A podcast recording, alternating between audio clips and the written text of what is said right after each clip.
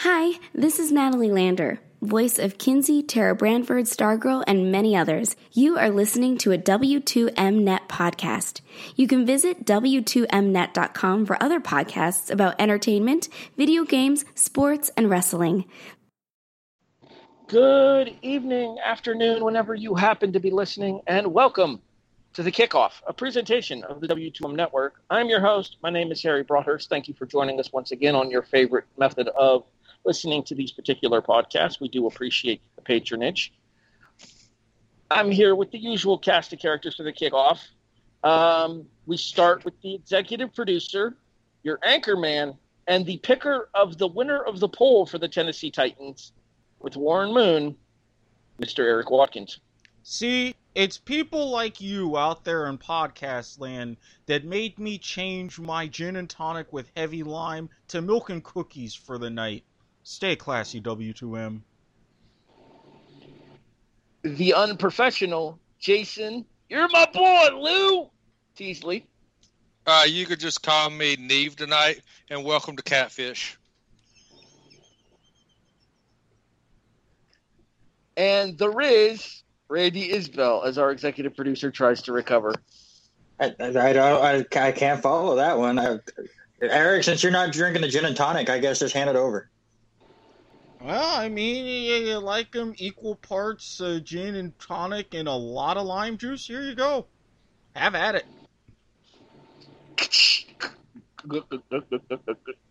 What Feel can? like this show- This is out of the bottle.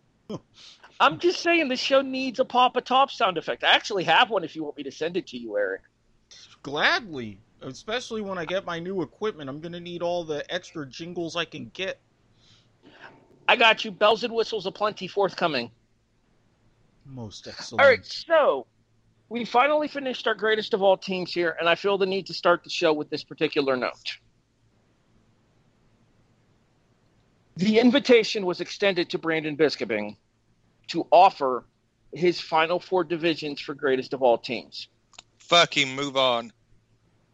He declined to do so. I'm getting there. Allow me to be a professional, please. Again, we call him the unprofessional for what reason?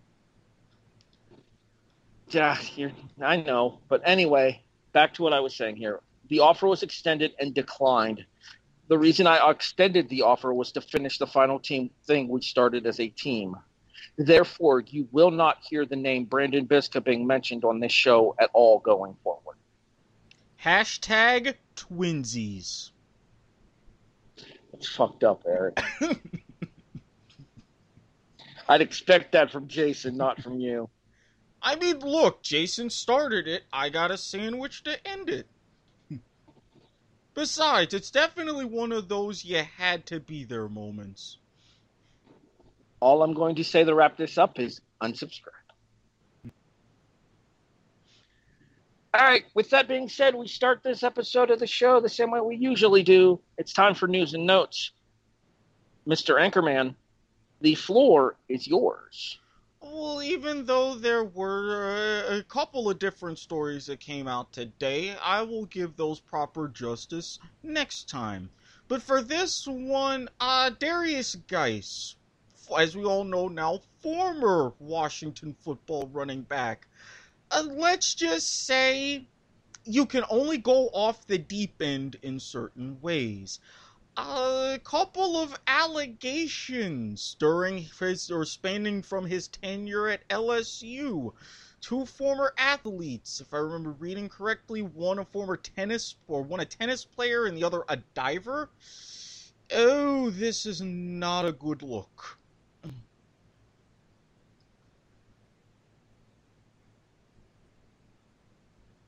Microphone. No, because. No, So, because let's I mean, Uh, You want to go first here, Jason? That's fine. yeah. Um, uh, such a promising young talent going by the wayside because, um, just like a lot of things we see in today's society, uh, people just don't know how to fucking act. And yeah, I'm a little salty this evening. Um, you'll find out why shortly.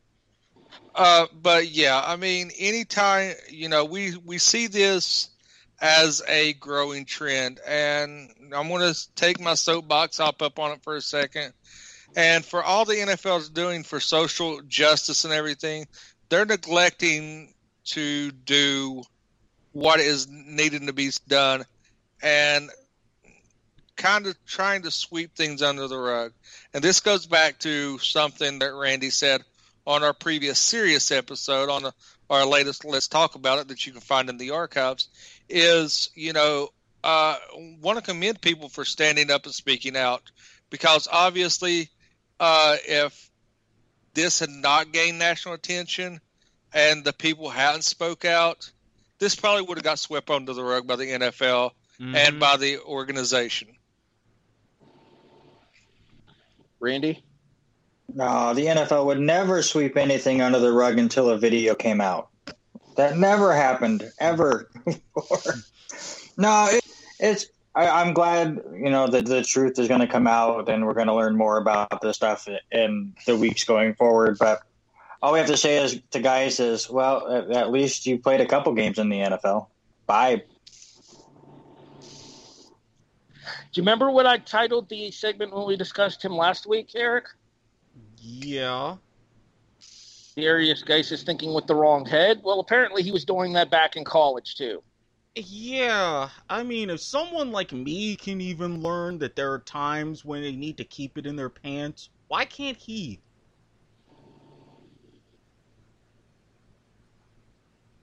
Um, we're going to take a quick moment here. We're going to pause for a quick second. We'll be right back apologies for that. Something came up off air that we needed to deal with here in regards to the show situation. But back now, to the Darrius I will guys. say, normally that would have been a time where we would have an early commercial break, but in previous executive producers have had a habit of not fulfilling certain things that they mention. Continue. Um, moving forward, Erik. Hmm. Anyway, to Darrius, guys, um, yeah, all the talent in the world, and you threw it all away to try to get your dick sucked. More, less, whatever. Some of these women that are coming out and accusing you. I don't know what you did to them. Frankly, I don't want to know because as a father, if I did know, I'd want to beat your ass if I were those girls' dad. Oh, it's bad. From what I've read, it's bad. Speaking along the lines of two fathers who are on this panel, I'm willing to bet they would be in prison if somebody did something like that to their little girls.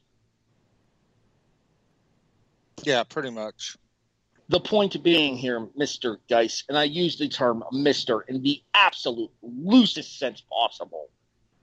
Go fuck yourself. Darrius, you, you dumb fuck, are making guys like me look bad. Think about that. Think about it. There's a no. There's a difference being between consensually doing stuff like that and taking something like that. Oh no, I'm not even saying it that. It's just you all have seen the way I look. A lot of people who don't look like me will see me and think of him. Yeah, you look like Ortiz from uh, AEW. We've just, we established that on the show well, uh, and Randy. See, I see Randy does agree with when he got that reference. So, all right. So, but this goes back now, to now I'm outed as somebody that watches AEW sometimes. Thanks, Jason. Jeez. Look, no Randy, it's not that bad. It's ties to Jacksonville, and I live here. It's okay. It's okay.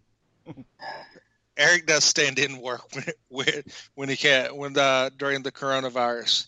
Yeah, uh, technically, when they've been in the stands during this pandemic, it's actually been Erik, and you just didn't know. Yeah, I have so, my ways of hiding.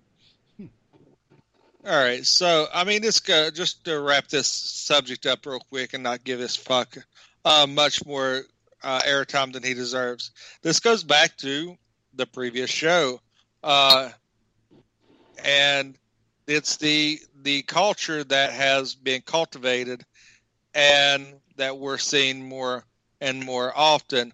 Just like sliding into the DMs that we discussed that led on to one of our most intriguing and engaging conversations, this uh, happens as well. And like I said, I mean, I don't want to give this fuck any more uh, credit than what he deserves. So, I mean, the next topic I think is going to be a little bit more in depth and something we need to tackle head on. So, Erik, on to the next episode. Yay, yay, yay, yay. Well, we were Well, just gonna do that at the end of the show from now on. no, like I said, with me, I can only do it in full at the end of the show. Y'all will see. But for for this next one, we get a little bit of a twofer because um one particular former announcer happened to slur his words on a hot mic, and another one slurred his way through an autocorrect fail. Now, and normally we don't see potential careers collapse and end in real time as quickly as we do. But we may have just witnessed that with Thom Brennaman, who former Reds announcer in the booth, who happened to ex- extend his work in the Fox Sports family to also call NFL games. Well, there was a hot mic coming back from commercial. He was describing some currently still unknown city in a very homophobic slur sort of a way, then does the Reds promotion. And if that wasn't enough, when he apologized, he literally stopped mid apology to call a home run. Needless to say, he left the broadcast in short order. And if that wasn't enough, you had another announcer in another sport, another broadcaster for the Charlotte Hornets, lucky enough to be in the bubble, happened to be watching a playoff game, because let's face it, Charlotte wasn't in it. What else do you have to do? And he is now suspended after sending a tweet that doesn't even get the chance to age well.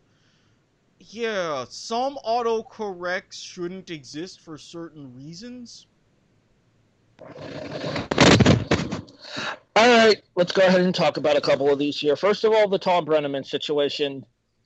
Um, my assumption is Kansas City, since that's where they were for this particular game, but I don't know. Mm-mm. It's mm, it's I something want to say I be want to say it's a west. I want Mark? to say it's a West Coast, uh, San Francisco Bay Area. But more to the point here, um, it is the word that the the British use for cigarette. Except here in America, it has a much different connotation. Oh yeah. It's short for a different six-letter word that you don't say. Speaking of six-letter words you don't say, John Focke, I assume that's how that's pronounced. Although Doesn't it is sure matter. spelled. I mean, it's your spell like how he acted, isn't it? Yeah, and again, Nuggets. The Denver Nuggets. He, like, how do you not proofread your tweets? And How how, do do you how do you make that that difference between nuggets and a racial slur? Yeah, And how not- is that, how is that autocorrect in your phone to begin with? Okay, so just out of just out of theory, I wanted to try to give the guy the benefit of the doubt. So I actually typed that word into the uh, messenger, and my phone auto corrected me, which means that that's a word that he probably uses on a somewhat regular basis. Thank you. That's what I'm getting at. Because there are a lot of words I use on a regular basis, and my phone takes a while to know. Yeah, I mean, you do. You look in the predictive text. I mean, it, it your phone typically uh, does predictive text when you type certain letters, uh, and if if you immediately hit the letter N and that pops up, you're using it a billion times more than what you ever should for your phone to automatically go to that being your first initial word when that is being discussed. So yeah, so as as, for the the Reds thing, I'm kind of torn. Uh, to be honest, I mean, I'm going to be very candid here, um, because do I agree with what was said? Hell no. Uh, you should treat uh, Harry as uh, you know you've done uh, wrestling shows. You should treat every mic as a live mic. Absolutely. Uh, that's, that's everything I, I've It's- always heard. It's Uh, uh, broadcasting 101. Yeah, Even you when treat, you don't think the mic is recording, it's recording. Yeah. Do I think that I he acknowledged it as soon as he said it, and he acknowledged that it was take? No. When if you listen back, because I've I've re- researched this, as soon as he realizes the he says it, and then he immediately goes in. It's like I think it was like a two to three second, and then he immediately says, and he immediately and and everybody's saying because of the quick response, he acknowledges what he was doing. Um, but you know that could be debatable, and I'm sure uh, I see Randy's wanting to jump in on this. But do I think that his livelihood should be taken away over one mishap? That's the part I'm torn on. Uh, I think he should be reprimanded, maybe attend some sensitivity training, something like that. To be totally canceled, I don't agree with. Uh, I mean, he is one of the better uh, sportscasters in our in our day and age that you know we all are familiar with. So I don't justify the actions, but I also don't justify the the backlash because you see a lot of athletes on the opposite side of the spectrum doing things like that and they're getting nothing. But with this culture today, people tend to pick and choose the severity of things based on two people could do the exact same thing and depending on what side you fall on you can have totally two different outcomes randy i want you to jump in because uh, we haven't heard from you much lately Yeah, and I, I think I 100% agree with you as far as I don't think that Brennaman should lose his career over this. It's a really stupid mistake, and I think the apology was fake as shit. Um, but, I mean, the dude's been doing it for 30 some years. I hate cancel culture. It is a mistake. Suspend him for the season, ha- let him come back next year, or another team pick him up. Anything like that. I do want to correct you, though. It was not instantly that he corrected himself. He had said it during a commercial break, I believe, at the end of game one of the doubleheader. They were getting ready to do the preview for game 2 Mhm. and his his apology happened, I believe, in the fifth inning of game two. And I know it was Yes. not instantaneously because it was in between games when he said it. And he was interrupted by a home run live on game two when he had said the apology. I believe he had said at the moment that things got to him that, you know, internet, the internet had been blowing up, but it was not right after he had said it. No, I'm saying that he acknowledged the mic was the mic picked it up. He didn't acknowledge what he said. He he acknowledged that the mic was live almost instantaneously and it was picked up. He, but from everything I'm seeing, you know, from what I've read, it was he he realized what he said. He realized it was picked up, but he was he was air wasn't for sure if it caught that exact part because it went right into it. So that's what I was saying that he he acknowledged it. He acknowledged the mic was live almost instantaneously after saying it. I got you. Okay, I got you. But I mean, still, I, I'm with you as far as the council culture goes. I think his deal is a stupid mistake. It's stuff you shouldn't say. But even as people that say you shouldn't say stuff like that, I'm sure we say stuff that we shouldn't say in the in the privacy of our own homes. Like I, I'm very much against the N word and all of that, so I don't say that. But I'm sure I say stuff that some somebody else would find offensive, which I make sure that there's no mics around me that might possibly be live. But I, I think the the whole Twitter thing I, is more offensive because you guys have, have all said it. It takes a long time for your phone to go, okay, I get it. This phone that I'm trying to autocorrect you on, you, that's what you say. I'm a big baseball fan. Baseball season's going on right now. Huge in the fantasy baseball. I say dinger all the time. I I text it to people all the time when one of my fantasy players hit a home run. I don't say home run, I singer. My phone still tries to auto correct it to singer every time I type it. And I do it multiple times a day, every day during baseball season. Not And, lately, I mean- but different story. And I mean, uh, you guys know me, and anybody that listens to the show knows me. I say fuck a lot, but by God, my phone still thinks I'm talking about goddamn ducks. Yeah, I'm right there my, with you. My phone learned faster than that. You need to get yourself a better phone. Motorola's are very handy when it comes to that particular autocorrect. I speak from experience. All I'm going to say is my phone needs to stop thinking I'm trying to call people ducking assholes. Yeah, and when I send that girl the deck picture, good lord, that gets me in trouble. trying to send my wife deck pictures, and she thinks I'm trying to do home improvements. Now, now, hang on though. Are all of these deck pictures solicited? Big difference. Well, Uh, it is. It is my wife. Fair enough. Although you have mentioned before you guys have hallway sex. yeah, we walk you past each other and scream "fuck you" to each other. Again, the, the the classics never on the kickoff. But back to the um to the announcers thing here. Uh, as an announcer myself, obviously not to the level of a, of a Thom Brennaman or even to the level of a John Focke.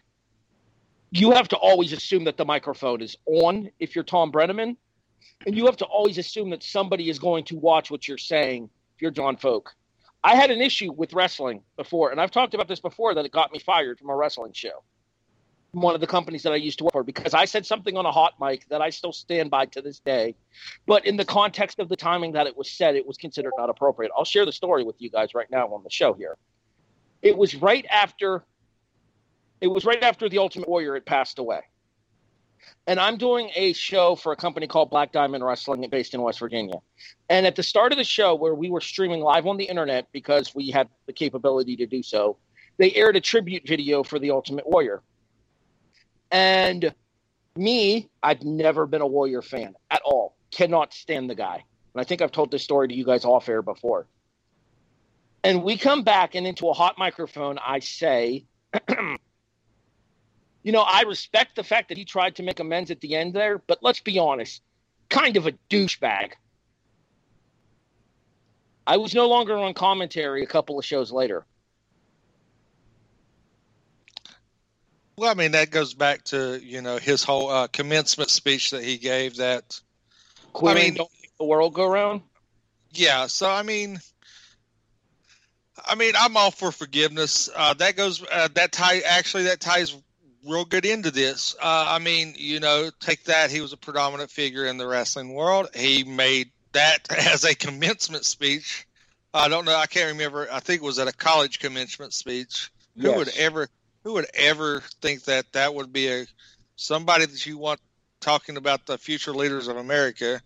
Maybe they need to check check their AD. But anyway, I mean that ties back to this. I mean, for for everything that he said that was very non PC and everything, and uh, for him to be given forgiveness, why do we hold certain people to different standards? Going back to what I said, I mean that takes.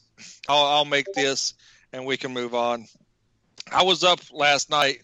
Uh, I think I was actually talking to you guys, waiting uh, to take the dogs out. And uh, are you guys familiar with the movie Rush Hour? yes. Yes.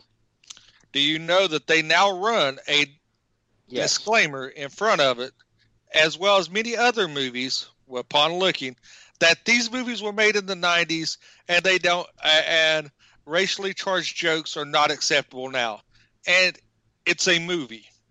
Um, and you now have these disclosure disclaimers running in some of in front of some of our movies that were predominant comedies and action flicks of the 80s and 90s we've got to a culture that they are now considered where you they might be offensive so they have to run this disclaimer in front of them before they will even air it and there actually a lot has been edited out of rush hour when you watch it on a network television now I must not watch a lot of movies on network TV anymore. Man, Either absolutely- that or me being in Florida, because I haven't seen any of that shit. Well, yeah, you. I, I now US, know what I know. I know what I have to do because I know we were checking out that new Peacock streaming thing that NBC does, and all three rush hours are on there. So now I have to go look after this. USA Network aired Rush Hour 3 after NXT last night. And disclaimer these Yeah. movies were made during a different time. What was considered acceptable back then may be considered offensive to certain viewers. Viewer discretion is advised. Yeah, I'm viewer, and I'm like, well, why the hell did you take this shit out in the first place? That's why I don't watch Hey, network Erik- TV to begin with. hey, Erik, isn't it also true that you never touch a black man's stereo? Well, obviously. They- Even Jackie Chan said the same thing with a Chinese man's, so it goes both ways. So, to summarize here, and then we're going to move on because I think these were the only news topics that we had for the week. They to were. summarize here. For Thom Brennaman, the suggestion that I'm going to make, and Jason kind of touched on this here, donate his sal- the rest of his salary for this year to an anti to an LGBT anti defamation agency. To John Focke, the the announcer for the uh, Nuggets, or not the Nuggets, for the uh, Charlotte Bobcats. Yeah, I can't help you, homie. You're fucked. They they're the Hornets again, so Whatever. They're, he's still fucked. yeah, he is. And with that, we move on. Okay, so the reason we did such a short news desk this week, desk phone, I said desk.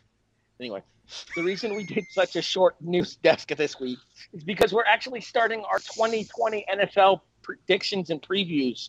We're going to start with the AFC, and then starting with the AFC, we're actually going to start with the AF. Or no, I did it again. Wait, no, Yeah, you that- did it. I'm about to say it. it's like, wait a minute. So we are doing the We're going- ANFC after all. yes, absolutely. That's a call back to last week's episode. We're starting with the NFC. One of these days, I'll get this correct. It won't be this week, apparently. But in order to do that, we're going to start with the NFC East. And starting with the NFC East, we might as well go to our residential homer to begin the previews. And that would be Jason Teasley. And uh, as we're doing the East, we do have a special guest who is the Nev to my Max here on the W2M. It is Mr. It is the head uh, and the one who writes the paydays here. It is Sean. How you doing, Sean? paid? Well, he takes my payday, so. so, uh, yes, we have a resident cowgirl fan on the show tonight uh, that will be t- helping Randy discuss the Dallas Cowboys and what is known as Jerry's Jerry's World. Uh, so, yeah, as we're going to talk here, um, we're going to kick it off with my beloved New York Giants. Now, the glaring thing that will be missing from the 2020 New York Giants team, and you know, thankfully for every other um, team except Philadelphia in the division, uh, that will be the absence of one Eli Manning who had has retired and officially handed over the reins to Daniel Jones. Um, as a Giants fan, uh, it does it does come with a heavy heart that you know we did lose. Um, you know, pretty much uh, one of the franchise greatest quarterbacks in Eli. But um, a lot, also some changes uh, happened in the coaching staff. You know, we lost Pat Shurmur, Mike Shula, Hal Hunter. Uh, but with Sean being on here, it's be a perfect time to discuss. We did uh, gain somebody who I feel wasn't prepared to be a head coach and was way over his head, but I think he's going to be a hell of an offensive coordinator. And that's when we did add Jason Garrett um, from Dallas. So I think uh, coaching wise, we did an upgrade. I think our offensive line upgraded by adding uh, Andrew Thomas, Matt Peart, Shane Lemieux, um, Cam Fleming, and Tyler Haykoff. Now we did lose um, what is one of my one of our biggest losses on the offensive line is uh, Nate Solder uh, did uh, did opt out of the 2020 season, so I think that that will be a, a hard hit. Um, at the other skilled positions, uh, not really anything uh, to write home about. Our receiving core is still intact uh, for the most part, um, relying heavily on uh, Shepard, uh, Shepard, Tate and um, the emergence of uh, Darius Slayton. Now, we our tight end position goes one of two ways: either with Ingram or without. It's either we're good to go or we're absolute shit. So, I mean, running backs. Of course, we've got arguably one of the top three running backs in the league. I'm sure um, Sean will expound on the number two running back, in my opinion, in the league uh, when him and Randy tackled Dallas. Defensively, I didn't do uh, much research because I had to work all day, so we won't talk much about that.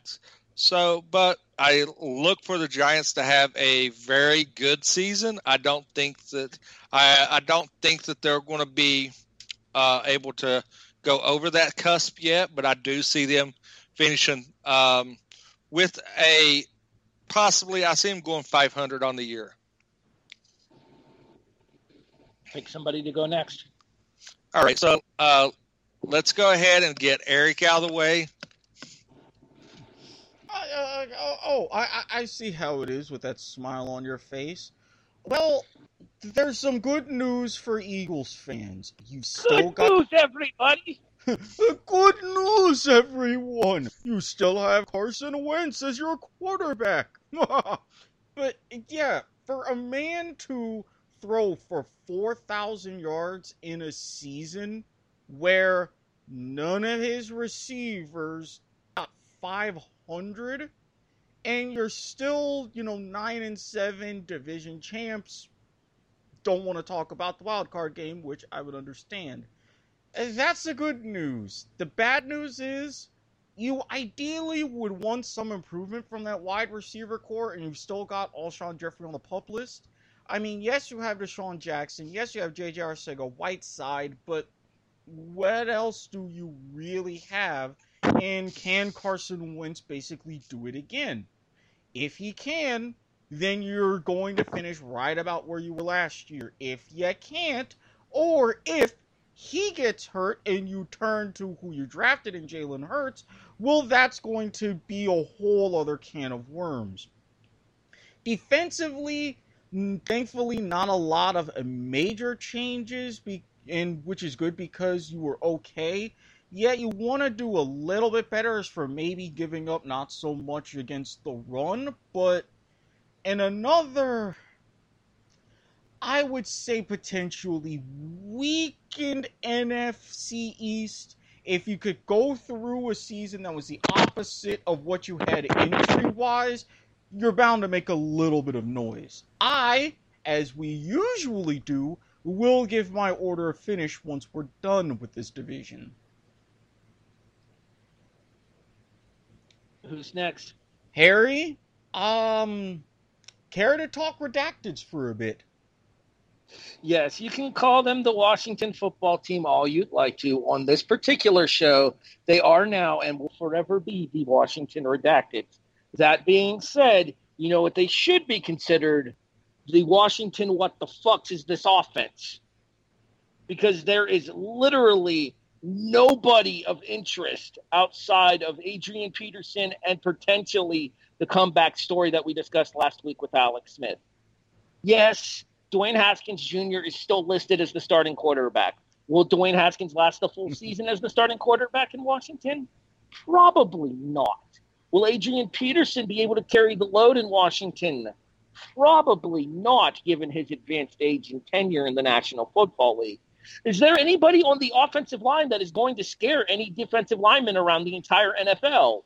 Probably not and there are no real standout wide receivers. There's a pretty decent tight end in Logan Thomas out of Virginia Tech, who I do think has potential to be a very good tight, a very good pass catching tight end in the NFL. And if I'm not mistaken, he actually went to Buffalo right out of college and then signed this past offseason with Washington.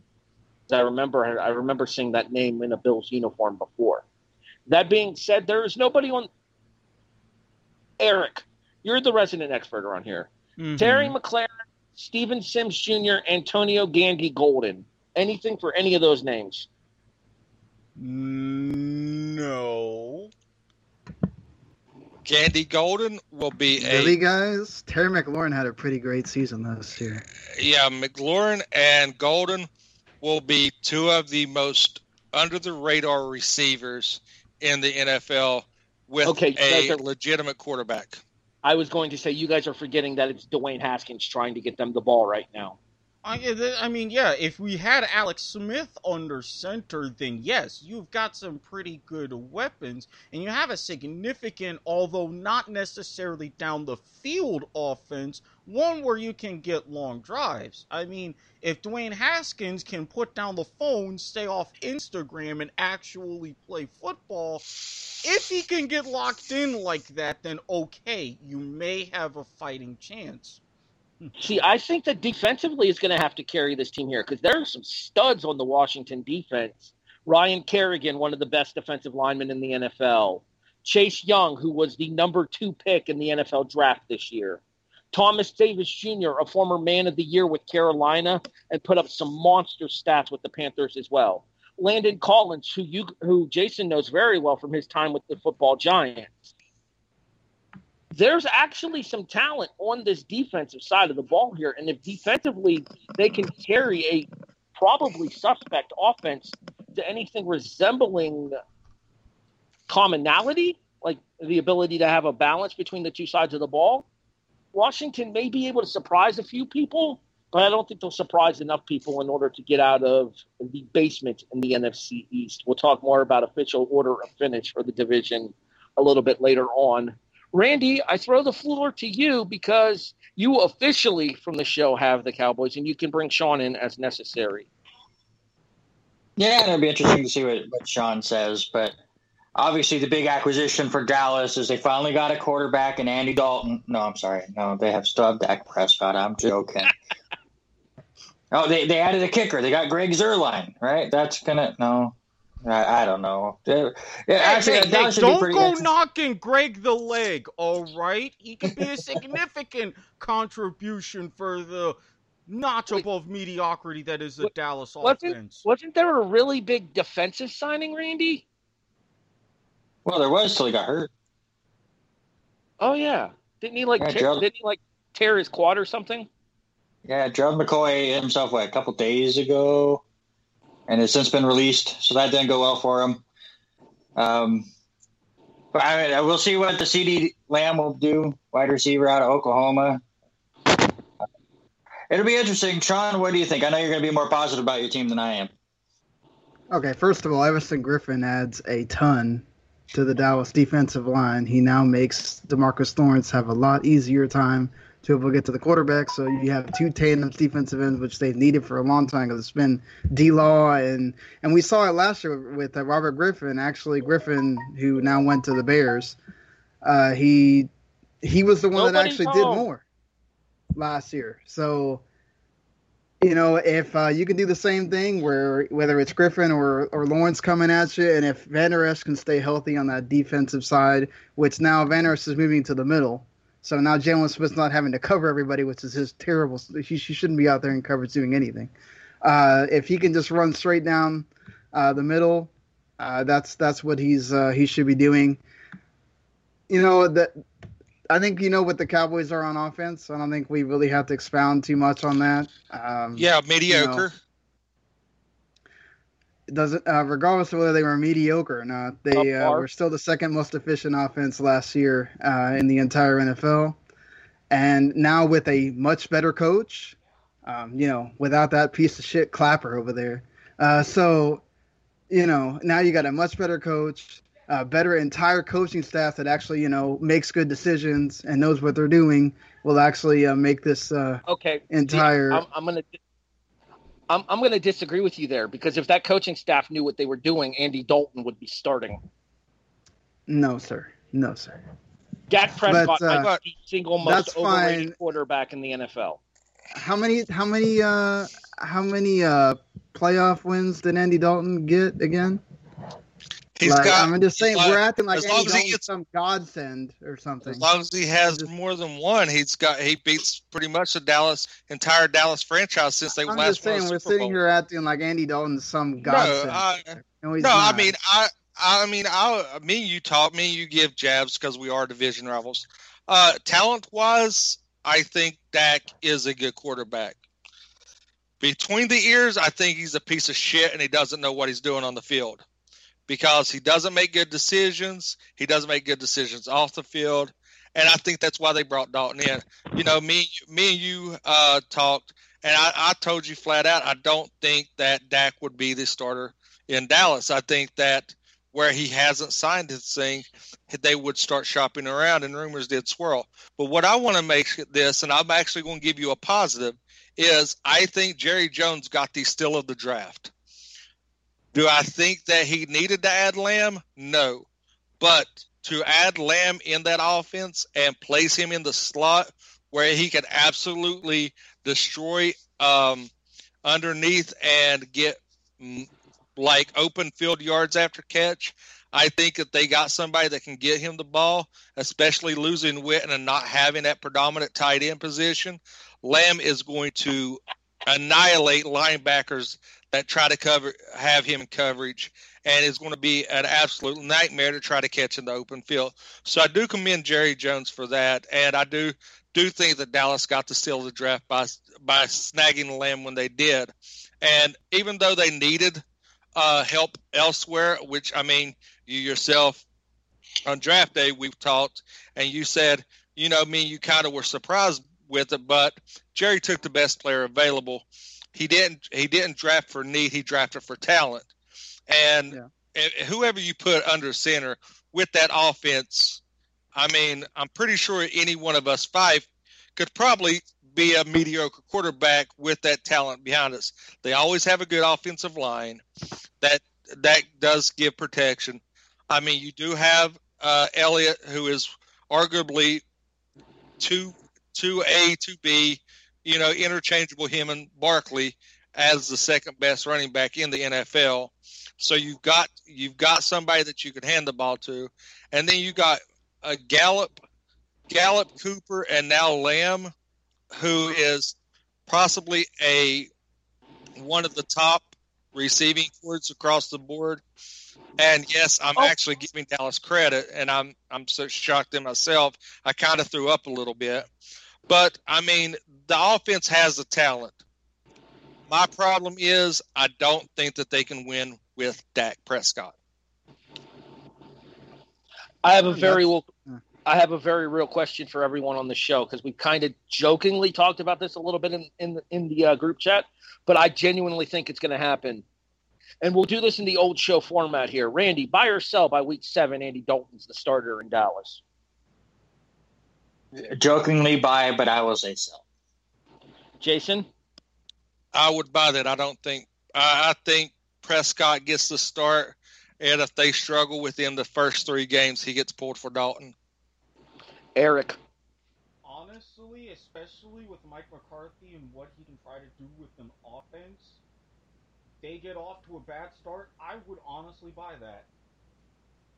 Sean, you're the Dak apologist on this panel. Do you think that there's a chance that it could happen if he gets off to a bad start? Not by week seven, though. No, I, I gotta, only I, way only way Dak is not playing is if he gets COVID or he gets hurt. That's it. Yeah, I, and he don't stop better... playing unless we're talking about way further into the season and the Cowboys have no chance, or we're resting Dak because you got the division sewn up for some reason, which shouldn't happen if the Eagles are good. Well, that ain't going to so, happen. So. Hang on, hang on. Realistically, say you're like you start out two and four, or even before that, say a zero oh and three or a one and four, knowing everything that's going on in this off season and everything leading up to this. You have that bad of a start. You don't pull the trigger and put Dalton in? No. Because do you know it's Dak? Was it Dak's fault every single game that got lost? Was it was it Dak's fault? Was it the cornerback core that is not that great? Was it well, you know the we I mean we don't know. That's what I'm I saying. Mean, you're sitting here, you're blaming a one in four start, and you're saying, oh, are we saying Dak threw 20 interceptions like uh, like Winston? I mean, what are we saying here? What is the reason that you're you're pulling Dak just because they lost by three uh, three times. I mean, that's the thing. Here's the thing, though. If you're Mike McCarthy and you're trying to make an impression in this new job, and you know that you might not have Prescott next year anyway, you're planning for the future. Not to mention, Right, you're but saying, again- okay, you're not blaming Dak, but you put in that scenario, you lose by three, three out of those four games, or every single game is one score, or you're close, but you lose. Are you maligned then to say, oh, even if we end up like the Los Angeles Chargers, we're still going to keep Dak in a quarterback for this year? Again, we act like we don't know what Andy Dalton is. Do you really need to trot Dalton out there to prove that Dak Prescott's not going to be here or not? Dak I mean, is if going, you're to going either to decide to take the money. regardless, you might as well do it cheaper. Come on now. It doesn't Okay. matter. They don't get to save any money by not playing Real him. quick, real like- quick. All right, hold on. Before we go too far off the rails, sir, I actually do want to. I will personally admit on this show that I have an Andy Dalton bias. Uh, Eric and Jason know why. They were around when it happened. Randy was not, but I'm sure he can probably figure it out. All right. Did Yeah, you send him flowers the too? Bills the playoffs. I may have. I may have donated to the Andy Dalton Foundation. That's all I'm saying. And I don't have a problem with Andy Dalton. He went to TCU. Like that's not my problem. Like it's like I'm just saying I will we're say giving. this much. It seems like you all guys, you all just want Dak to fail so you can win some bet that you have between yourselves or something. It's like Oh. seriously, if the guy goes out the and earns his money, no, it, I mean, I mean, like what I have the issue with Prescott is, Sean, and this is the honest to God truth here because we've talked about it on the show.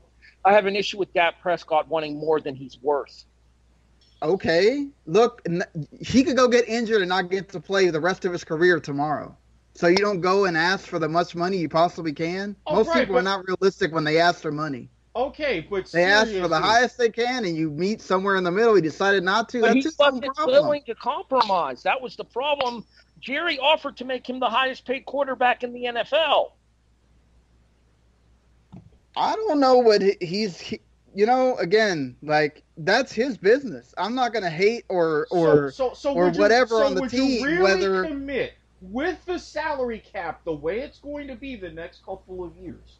Would you really commit in the realm of forty million dollars, forty-five million dollars? not right now. But if he goes that- out there with this what- new coach and was they play well, then he earns it, right? It, it, That's it- the whole point. Okay, so Dak is it- betting on himself. so- if the Cowboys suck and he still, All right, owes- all right. still asks for this money, then he he screwed himself. He doesn't deserve it then. But I'm just saying, like right, All right. now, that's that's Dak's problem. I don't. He Dak is not the entire Dallas Cowboys. Dak is one player. But that's So- and that's ki- kind of the thing that we're saying here is if you're knowing that you might have to move on from him anyway, I think that's why Dalton gets a shot. That's all I'm saying. Especially Amen. if, if especially if you know you're not going to pay Dak Prescott what he's going to want next year anyway. There's no reason to suffer through a subpar performance when he knows he's on his way out the door. Fair enough. That I still don't think that Jerry's not an idiot. He watches the game just like he's not some owner that sits in the box and doesn't do anything. That guy watches the game just like everybody else. He pays attention to what's the reason why they lost and why they won. You, Yeah, you maybe that's not- part of the said he's problem. not a- you said he's not an idiot, but he kept Jason Garrett as a guest man for how many years? Hey, As that's a because he wants to control Jason Garrett. He ain't stupid.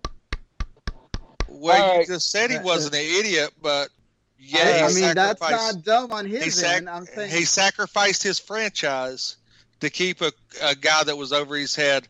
That is a great offense coordinator, but was over his head a head coach. All right, Well, all right. yeah. We do have other divisions to get to, so let's go ahead and put a nice, tidy little bow on this here. Jason, you started us off. You'll start us off. Predicted order of finish. Records not necessary. Uh, predicted order of finish. I'm going to go Philly. Uh, it's, it's tight. I think it's going to be Philly, New York, Dallas, Washington. I think it's going to be a game difference. It's going to be a. It's going to be come down to a tiebreaker on the division side between New York and Dallas. Eric, predicted order of finish for the for the NFC East. I actually said NFC this time. All right. See, you, you, you, get the hang of it. Your your brain count to the autocorrect. So, uh, a mild flip flop from Jason. I think, but for those same reasons, I think it will be close in tiebreakers. But Philly, Dallas, New York, Washington. Randy. Yeah, exactly what Eric just said. Philadelphia, Dallas, Giants, and Washington. Sean, I'll let you go ahead and go here because you're our guest.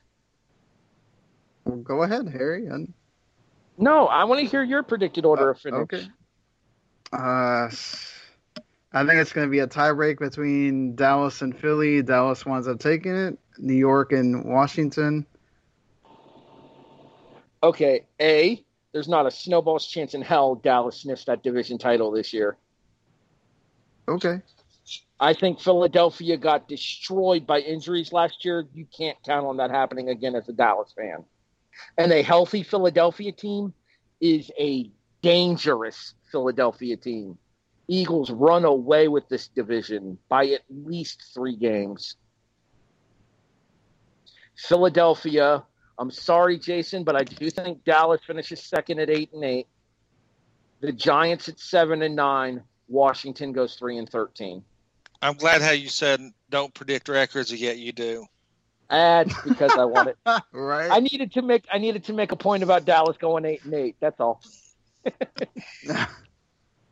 no, I mean if we want to, we can do like uh we can do like a, a, a record prediction for the article that's going to go up on the website. Uh, yeah, we could do that there. If y'all want to. Uh, that requires me doing more work than I'm willing to do.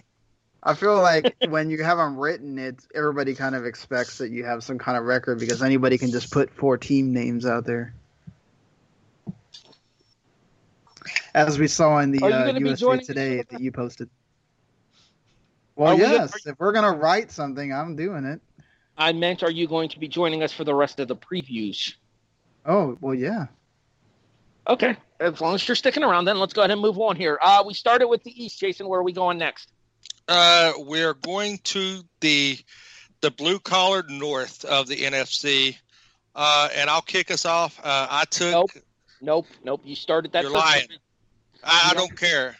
Nope, you you can't start all the divisions. That's some bullshit. I don't want to start all of them. I just want to Pick start somebody else two. to start. Okay, I picked Jason. Uh, so, so uh, okay, I, I, I I picked the chairman of the W2M network to start. Um, so a chair, Oh, got this. I pi- I'm He's picking the not here for chair. himself. I'm picking the chair. I'm picking the chair to start. They're just speaking through me. Oh, no, Uh, no, no, because as last I checked, the chair is probably worried about some WNBA game or what have you. Uh, well, they did open Buffalo I wonder if back up. anybody told the chair it's the Nuggets, the Denver Nuggets. Well, I mean, I mean, he probably did get get to go back to work. They did Oh, open Buffalo God. Wild Wings back up. So, um, this is this is a tricky uh, tricky team for me to cover because you have a lot of potential, but you have a lot of question marks. Um, mainly being Matthew Stafford and his back. He had some micro fractures last year that he played through, and arguably, I think I have to respect him. Um, don't kind of agree with what he's done off the field recently and some of the things he said, but I, I respect his on field. Uh, I think they're set at quarterback. I think Stafford is a very viable upper tier that kind of flies under the radar for people. Um, but what the biggest upgrade that we see in Detroit is the emergence uh, drafting of D'Andre Swift out of Georgia, who gives uh, the Lions a great running attack by committee with a great uh, receiving back with Swift coming out of the backfield uh, to pair with on Johnson. They have a lot of similar styles. Swift has a, a little bit better hands and a quicker cut, and you know, on does have that injury bug that does ha- has haunted him his career. But I think this makes a great one-two punch for Detroit uh, in that. Now, at receivers, I mean, you do have Kenny Golladay, and one of the most underrated receivers, and I don't care what anybody says, he's about 104 years old, and that's Marvin Jones, who steady steadily is a prime wide receiver too for any team.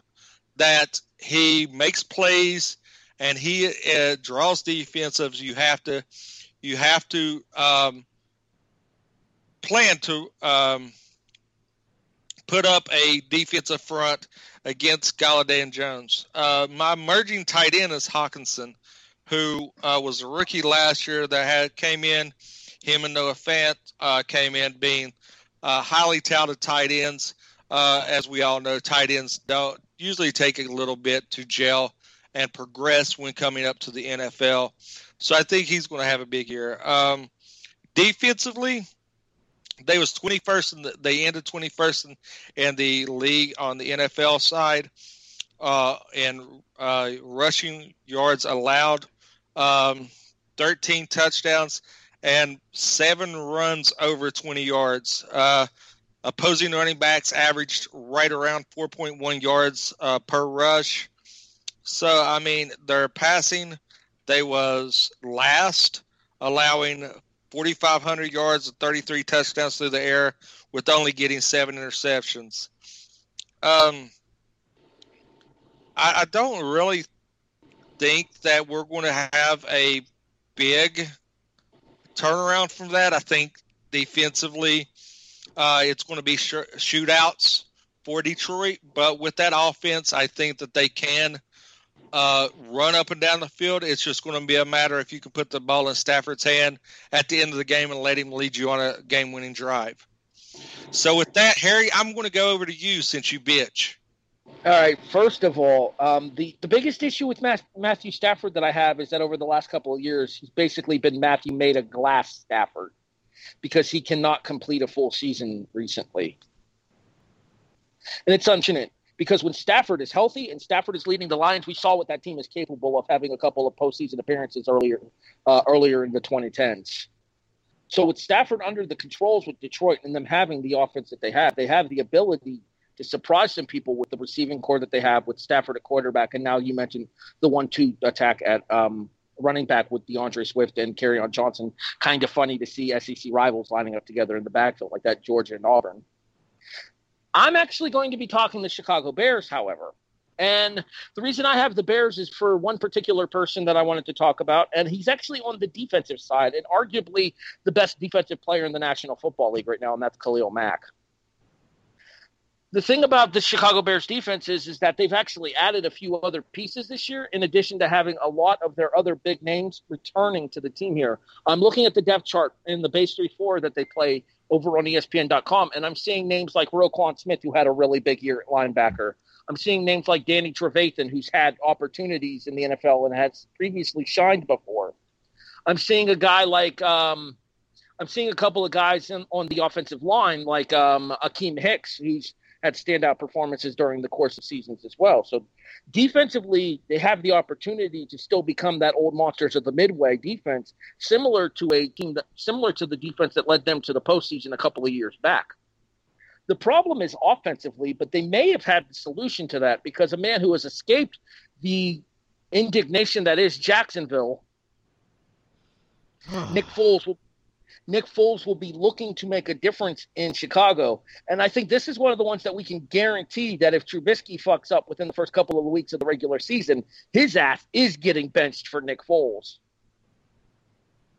In addition to that, you have a running back team of David Montgomery, who surprised a lot of people last year, and Allen, or excuse me, and Tarik Cohen, who made a really solid one-two punch Receiving core of Allen Robinson, Anthony Miller, and Ted Ginn Jr. Ginn Jr. is also good on special teams, although he's kind of designated that role nowadays to Cordarrelle Patterson.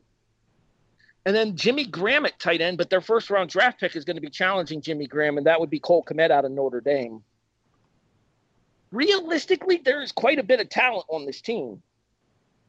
However, whether or not they're going to be able to put together all of that talent remains to be seen. Randy.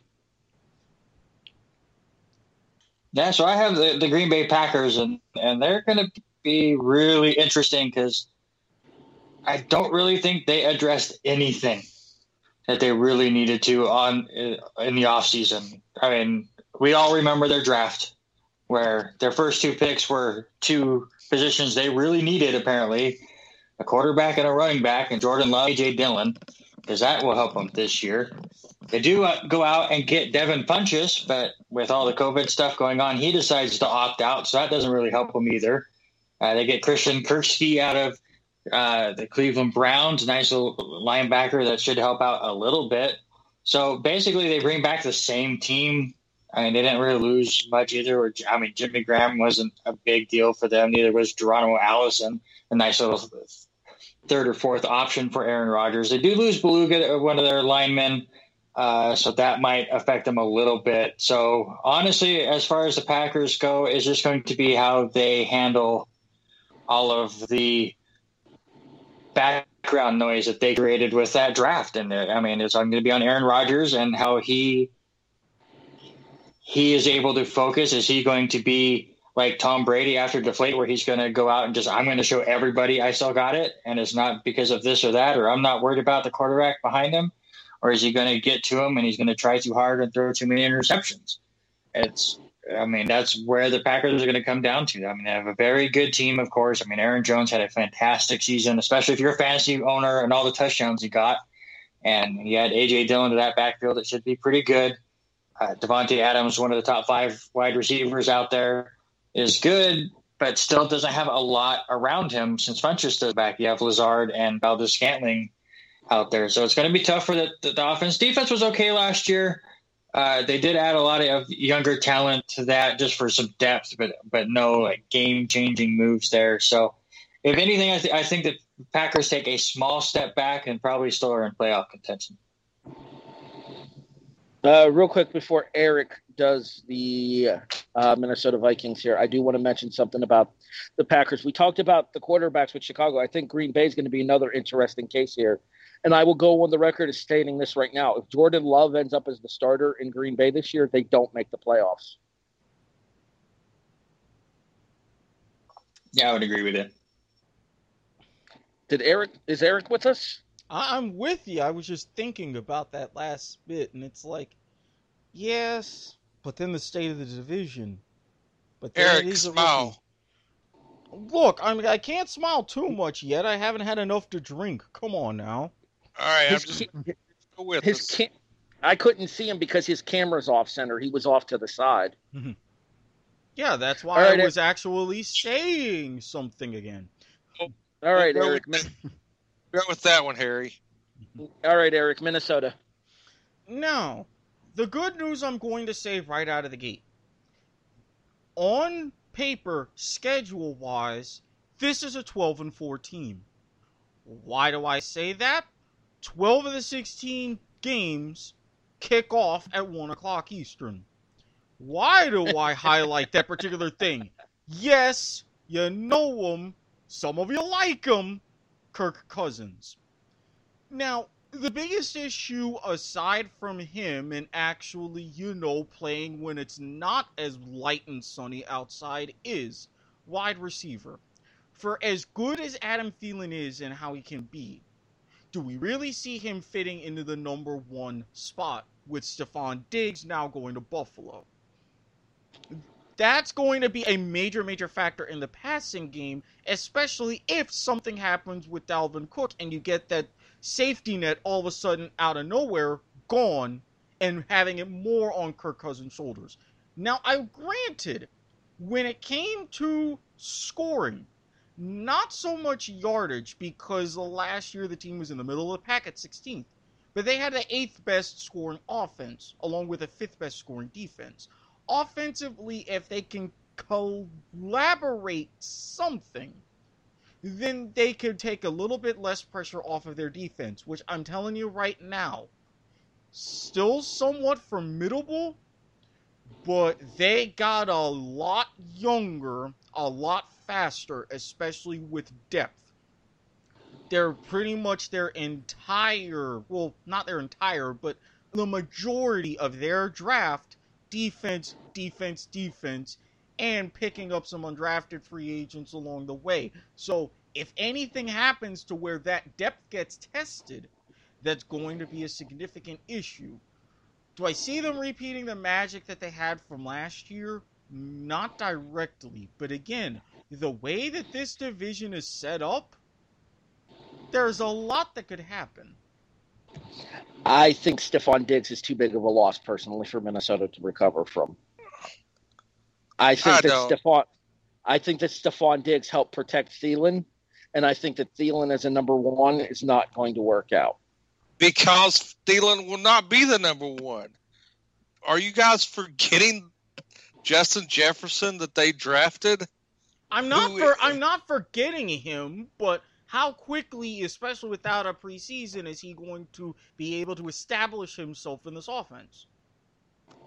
Uh, well, everything coming out of training camp is he is took to the offense and is burning everybody that lines up against him. He is creating separation. He's got great body control. Thielen doesn't have to be the number one. You still have arguably people sleep on the tight end and Kyle Rudolph as a safety valve. You you have Jefferson. You drafted Jefferson, who is predicted to be the top uh, rookie wide receiver in this class, based on his landing spot and the role that he's going to take on. I mean, I, Thielen Thielen is a possession receiver. Thielen is the is Wes Welker 3.0. I, I mean, he'll get he'll move the chains. He'll he'll break a play every now and then. He'll move the chains. He's he's your old reliable. But Jefferson's going to stretch the field, and I see him being a huge asset in this offense, opening things up and being and being uh, uh, a much better replacement than his predecessor. Agree to disagree on that one here. Sean, do you have any particular thoughts about any of the four teams involved here? I will say that I don't know. I think Tajae Sharpe is a great grab for Minnesota because he's like one of those kind of under the radar guys that can have a good game and provide like an extra third receiver when uh, something goes wrong for um, for Kirk Cousins. I do think still Vikings have a lot. It's really going to go on the health of Dalvin Cook. We see how that team goes when he plays well. Team plays well. And if he gets hurt, that team is significantly hurt. Um, I still think it's the Packers division to lose. I think the bigger thing to look out for is is there is that divide between coach and Aaron Rodgers going to rear its ugly head again, or is that finally in the the past with them, and we finally just get to see them be cohesive, or we do see Jordan Love because Aaron Rodgers tries to do too much, like uh, Randy said. And I do think that we what we saw from the Packers defense last year, they're only going to get better. They were much improved as the year went on, and they were kind of what held that team really well, a lot well together, especially once Davante Adams uh, went down. So I I think uh, it's really between those two teams, honestly. Predicted order or finish, Jason? Uh, Minnesota, Green Bay, Chicago, Detroit. Randy. Uh, Minnesota and Green Bay as well. I'm buying into Detroit a little bit more. I'm going to take Detroit third and Chicago fourth. Erik. I'm gonna flip flop a little bit. Green Bay, then just barely behind Minnesota, then Detroit and Chicago, probably way back. Sean. Uh, Green Bay, Minnesota, Detroit, and Chicago last. And yeah, don't be surprised if you see both Trubisky and the coach out of here. See, I think if Trubisky's gone, though, I think Foles takes over and does a good enough job for them that he's able to make them somewhat relevant in this division, especially with the injury concerns that De- Detroit's had with the, their quarterback position and Matthew Uh, Stafford. We I mean, thought we, we, act we, we, thought the same a thing down here. healthiness or anything. Yeah, we, we thought the same thing down here in Jacksonville. Look what happened. I'm going to go Green Bay, Minnesota, Chicago, Detroit. But I think Chicago and Detroit will be tied. It'll come down to divisional record.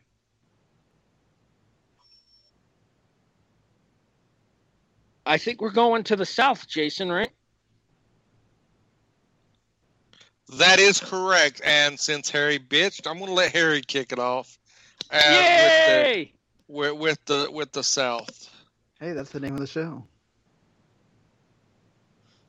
Anywho, so I got New Orleans, and this was by request. I think this was the division I got to pick first, and then I wanted New Orleans, plain and simple, because of arguably maybe the most underrated quarterback in NFL history. And you could make the argument for one of the five best quarterbacks in NFL history at that, in Drew Brees. Erik, we talked about this on a prior episode of the kickoff when we did our NFC South greatest of all teams, Mm-hmm. and you hit you hit us with a stat that Drew Brees is something like 2,400 yards away from becoming the first quarterback in the history of football to have a combined 80,000 passing yards. You are absolutely correct. I'm going to double check his numbers one more time so I can get that exact figure. I think it was like 2440 something. I believe it was like 2440 something. But here's the thing the reason that Brees is going to do so well with this offense is because of all the weapons that he has with this offense. Let's talk about the fact that, yeah, the, the NFC is loaded at running back. You could make the argument that Run CMC is the best, and we'll talk about Run CMC in this division here in a few moments. You could make the argument that Ezekiel Elliott is the best running back in the NFC. You could make the argument that Saquon Barkley is the best running back in the NFC. You could also make the argument that Alvin Kamara is the best running back in the NFC. It is a top to bottom loaded position in the NFC, and frankly, one that I'm surprised the Pro Bowl committee doesn't have more and more difficulty with every year just because of how stacked it is. In addition to having Alvin Kamara in, uh, in uh, New Orleans, they also have the former Minnesota Viking running back Latavius Murray backing him up. Go ahead, Erik. You have the stat for us. 2,400 yards on the button away from tying the current world record. So 2401 to pass the world record, 2584 to get to 80,000. Thank you very much. Back to what I was saying here.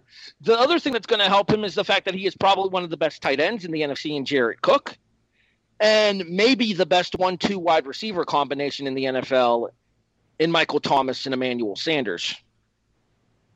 This Saints offense is this Saints team is predicated on offense, and they are loaded with, with, with they are loaded with weapons at every single position. That's not to count the new signing Jameis Winston, who might see time late in games if he can get his head out of his ass, and I think Sean Payton will help him with that. That's not to count wildcat option Taysom Hill, who has had many incredible performances coming in to spell Drew Brees in the past. Defensively, it's it's a different story because defensively is where this team has struggled in the postseason. Defensively, and well, referees, let's be honest, but mm-hmm. defensively, they've gotten burned several times on plays in the postseason that have ended up costing them games. Specifically, what happened with the Minnesota Miracle and Marcus Williams, who was still the starting free safety for the New Orleans Saints. Specifically, Marshon Lattimore has had more than his fair instances of getting burnt. The secondary is a weakness on this team. The modus operandi in New Orleans is outscore your opponent. And in my opinion, based on what I'm seeing defensively here with the with the top to bottom lineup for the defense here, it's going to have to be the same once again this year.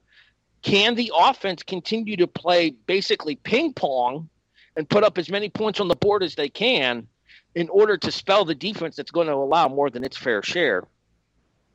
Erik. Oh, I, am glad that you mentioned Taysom Hill because I was wondering where that was going to go. But uh, for another team that's a little bit more maligned, it's Atlanta. Ever since the magical times, depending on how you look at it, of 28 to 3, it hasn't really been pretty in Atlanta. It for the Falcons you never know mentally they'll finally be able to get over that hump or get back to where they even were. And now with this sort of a retool, I'm a little bit more skeptical. At running back, you've got Todd Gurley. How are his knees going to hold up dealing with everything with arthritis? How are you going to have with Julio Jones and Calvin Ridley? Can they continue to be that one two punch? And especially with Julio, now that he is in his 10th season, can he still keep things up as the way he has before under the helm of Matt Ryan? With tight end, now what are you going to do with Hayden Hurst, who you got in a trade from Baltimore? Those are some of those question marks that I worry about on that side of the ball. Then defensively, for everything that was Vic Beasley, gone. Now you're inserting everything that was Dante Fowler. How are you going to try to incorporate him along what would otherwise be just a so so defensive line? Are you really going to be able to win these kind of middling games? Or are you going to put together with these tools something that I'm going to personally say I wouldn't really expect? this isn't one of those divisions like we've talked about so far here in the NFC. This is much more crowded, and you would really have your teams at the top. I don't see Atlanta being one of them.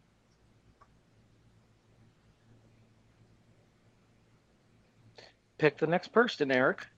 Randy.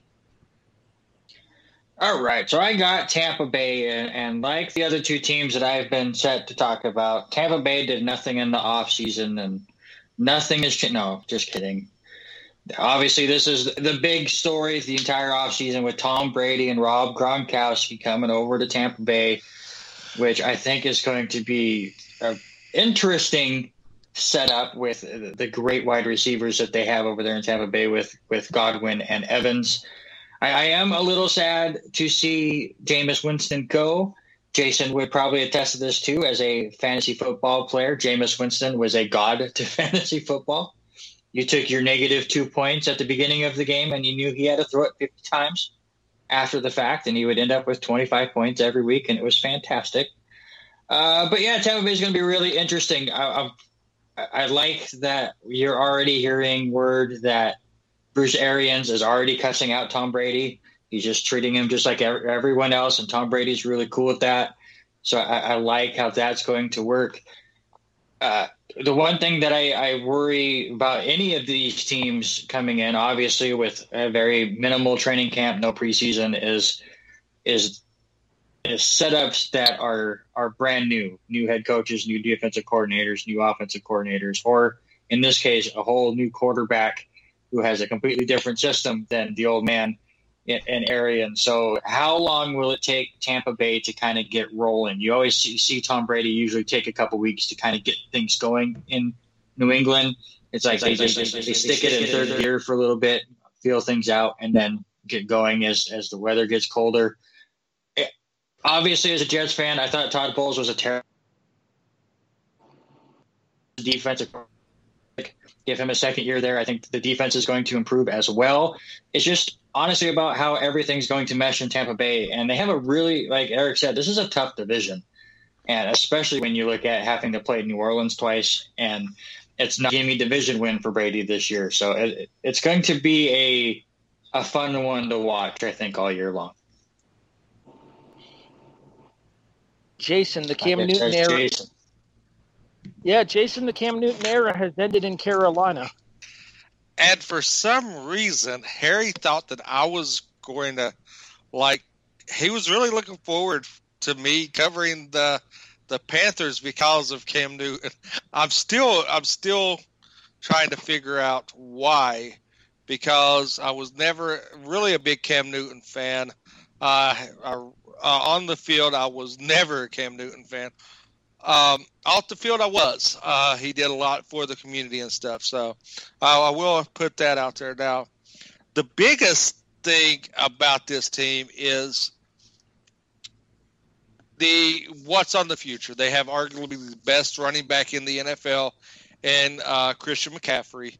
Um, He is a dual threat, both uh, coming out of the backfield and as a runner.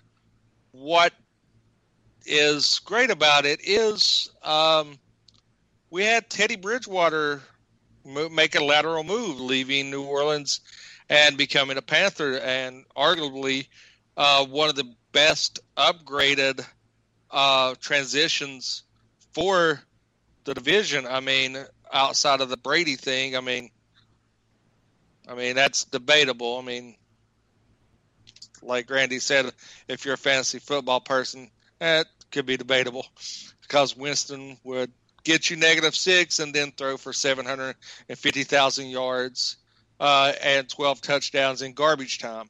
Yes. Uh, but but the the most significant thing uh, with the Panthers is the addition of Teddy Bridgewater and their draft. Um, all seven picks of the Panthers draft this year was on the defensive side of the ball. I mean, you do have a solid offense um, with the addition of Bridgewater. Uh, receiving corps needs to be up, upgraded. Uh, they did lose Olsen, who took his uh, wheelchair and walker and went to Seattle, and now it becomes a weapon for Russell Wilson. Uh, but I mean, they went out and they seen the trend in the division and wanted to beef up their defense. So they used all seven picks on the defensive ball side of the ball. Uh, primarily, uh, the defense their uh, seventh overall selection, Derrick Brown, defensive tackle. Uh, they added a pair of uh, linebackers in the second round, and I I really like this team now. Uh, I think this is going to be the surprise team of the division. and they're not. Uh, they're going to sneak up and get some wins. This is arguably the toughest division I have on paper to try to predict. Uh, because you have so much firepower and defense that can match that firepower across the division.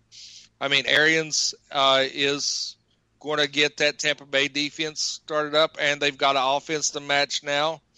Uh, Carolina doing, you know, with the addition of a a upper uh, tier quarterback that will will transition, and we actually will get to see what he's capable of um, with a with an offense, and then they go out and attack the defense side.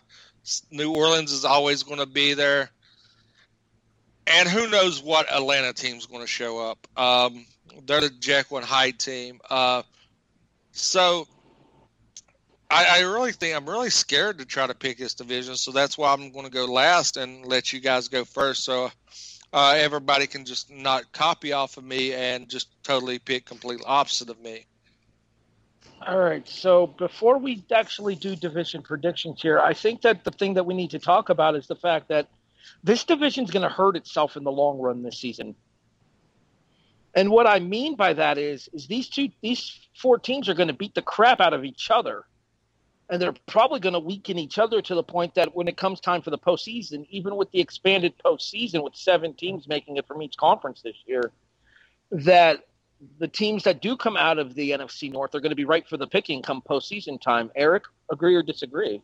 I agree to an extent, but and I'm going to kind of tease my order here. They're going to you beat go up, ahead.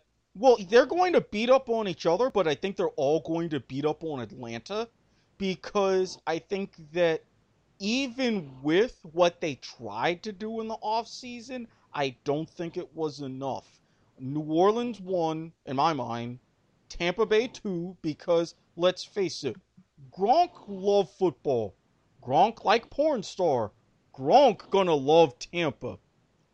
Carolina three and Atlanta right in the cellar. I feel like we're gonna find Gronk on Pornhub. Randy, buy or sell that these teams are to take it out of each other to the point that none of them have a good performance in the postseason? I actually sell that. I think that is more the case for the last division we're going to talk about today. Jason? I'm going to sell that because, uh, as the old adage goes, iron sharpens iron. I think by having that constant um, level of intensity and gameplay, you're going to actually see the the winner um, out of this division go very far in the playoffs, if not uh, win the Super Bowl. Sean, I'm gonna agree with Randy. Your I think opinion don't matter. More the uh, I'm just. I think it's gonna be more the NFC West uh, than, All right, than we'll this pre- division. we'll predict the NFC West next. However, we do need predictions for the NFC South, Randy. Uh, I'm going New Orleans to win the division, Tampa Bay second, and then Atlanta over Carolina a little bit lower. I am verbatim what Randy just said. New Orleans, Tampa Bay, Atlanta, Carolina. I'm going Tampa Bay, New Orleans, Carolina, Atlanta. Sean, Uh, New Orleans, Tampa Bay, Atlanta, and Carolina's gonna be doing their pseudo tanking for Trevor. Hey now, no, no, no. There's only one We'll team talk- that's set to tank for Trevor. We'll talk about them We'll- next week. We'll talk about them when the ANFC preview meets the AFC here on the kickoff. We now go to the final division out in the NFC. We head to the West. Jason, who's going first? Uh, we're going to give it to Sean first, our our, our resident um, guest, and because Just We all- general general Well, thoughts, Sean. Oh, this division is gonna be fun.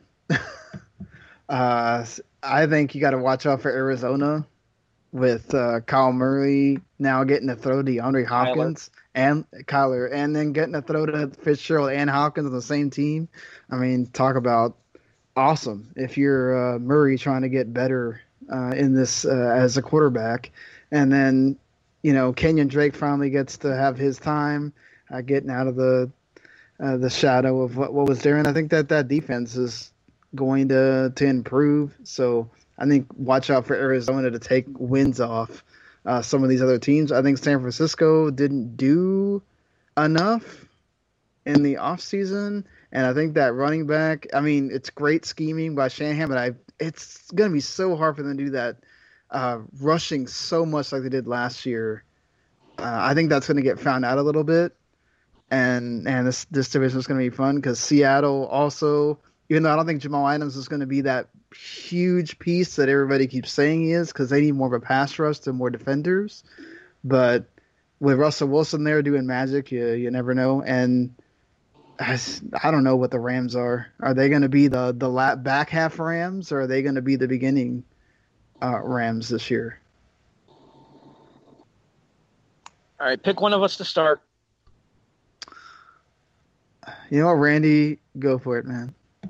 All right. So I got the San Francisco 49ers, and I don't know what it was with me picking teams that that picked up a, a key acquisition that decided they didn't want to play this year, but uh, they have picked up Travis Benjamin to replace Emmanuel Sanders. And Travis Benjamin opts out. Uh, and it's, true. I mean, obviously 49ers making the Super Bowl last year and having that thing dead to rights until what, seven minutes ago. And then Mahomes did Mahomes things and Robert Taylor had an orgasm. But Or I think that- Emmanuel I Sanders drop that, that also helped too. and I, I think he, I think it's still going as, as we speak. But San Francisco does lose a couple big pieces. Obviously, DeForest Buckner getting traded to Indianapolis is going to hurt. Joe Staley retiring is going to hurt. And they do lose Breida, who is really good for them, but they have enough running back depth where I think that's okay. Uh, a nice pickup out of uh, Arizona State in the draft, whose name I'm going to butcher, but Brandon Aiyuk. Is that how you say his last name? Close enough. But yeah, close enough. Yeah, it, it's it's somewhere in there. Aiyuk. Put, IU. is Aiyuk. Mm-hmm. Uh, put him with Samuel, be all right. Obviously, Kittle got the big payday. You add in Jordan Reed, which will be interesting to have the two tight ends set. I, I think Garoppolo's good. Uh, I, I know he kind of got shit on there for, for blowing the lead in the Super Bowl.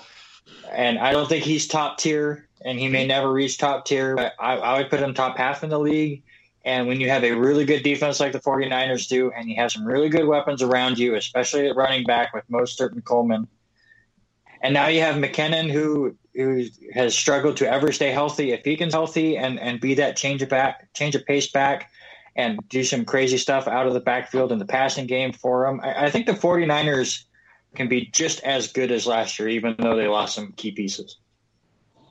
Yeah, one of the things we talked about when we did our Super Bowl review last year was the fact that for all the people that were blaming uh, Garoppolo for what happened in that game, that's just as much on the coaching staff for losing their aggressivity as it is on Garoppolo for not being able to execute maybe as well as he was in the first half. Aggression.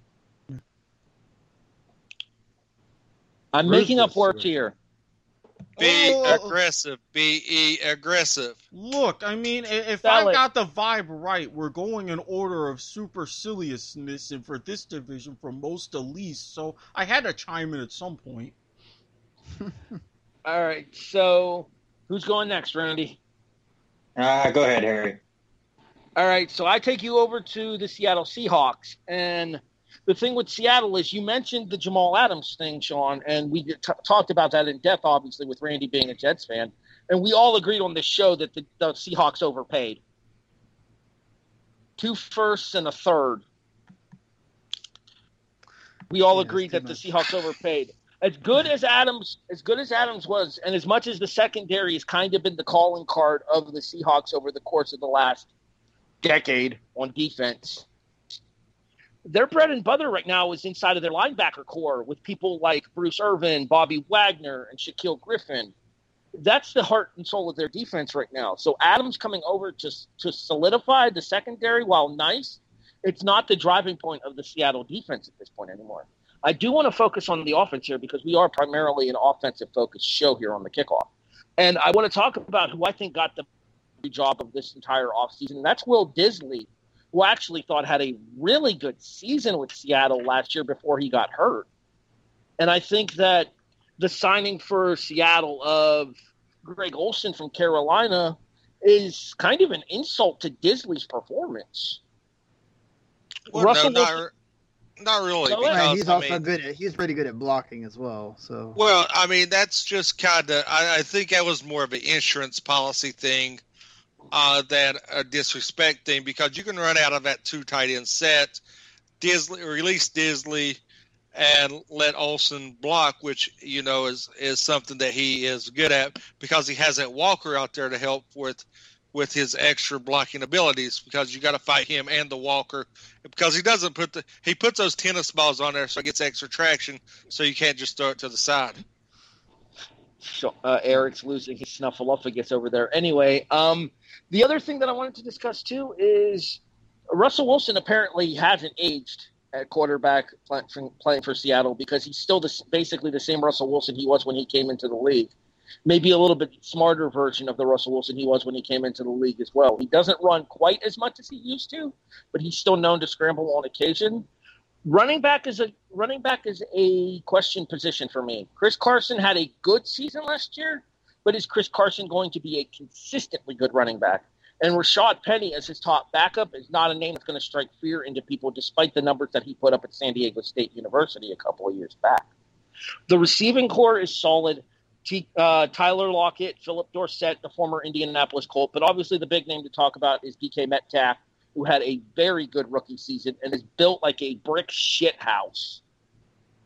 You know who he reminds me of? Um, I don't know if you guys are old, old enough to remember.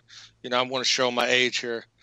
Uh, do y'all remember David Boston The former Ohio State wide receiver. that was in Arizona and then he went to the Yeah. Chargers?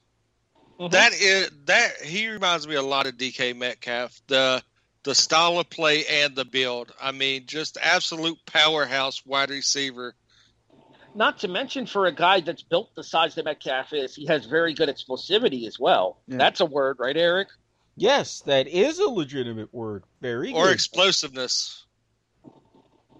Yeah, but explosivity sounds better. if So he can just uh, catch the ball a little bit more, he will help a lot. yeah, his hands do need work because he did have quite a few drops last season. I think he might have Yeah. had more drops last year than Larry Fitzgerald's had in his career.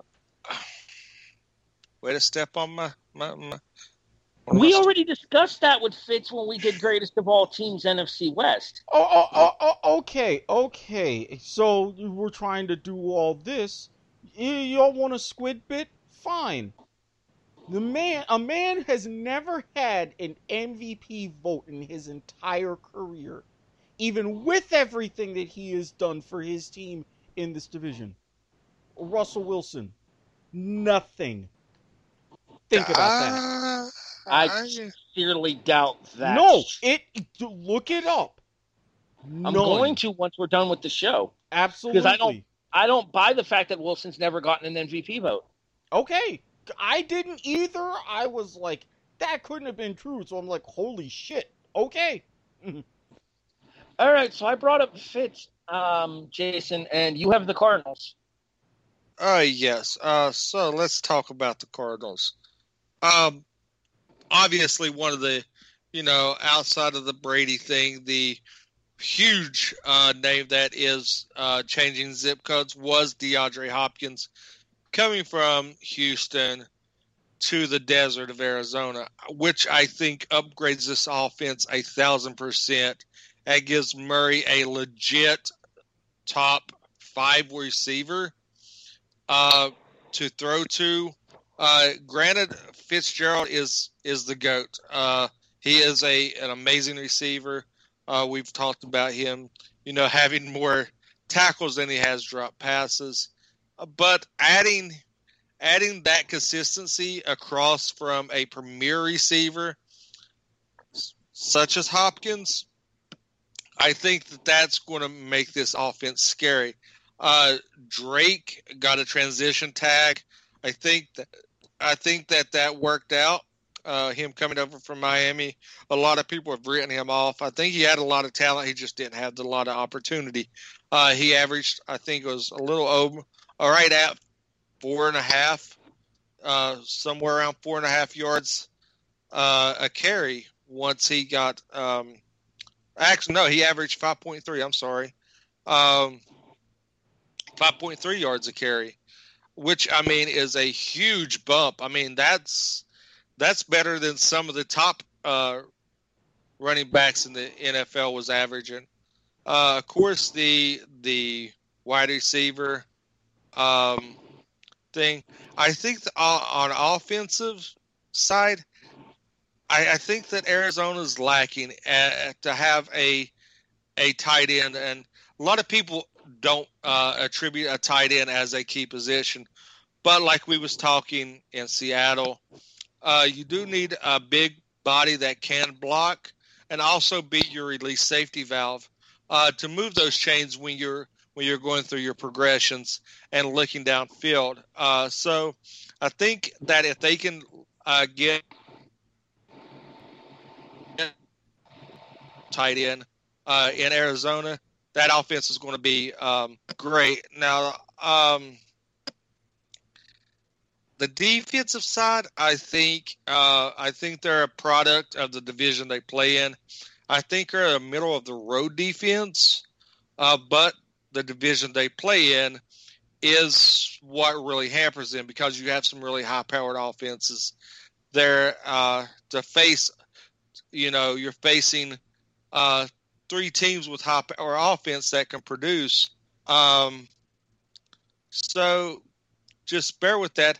I think this division is um, this division is really going to be be tough. Uh, everybody goes back and listens to my uh, my high praises of the NFC West from last season, uh, and I was wrong. Sometimes it's it's given. Mhm. Uh, I, I, I, will, I will admit I was wrong. But hey, I'll still hang my hat on that Alabama prediction.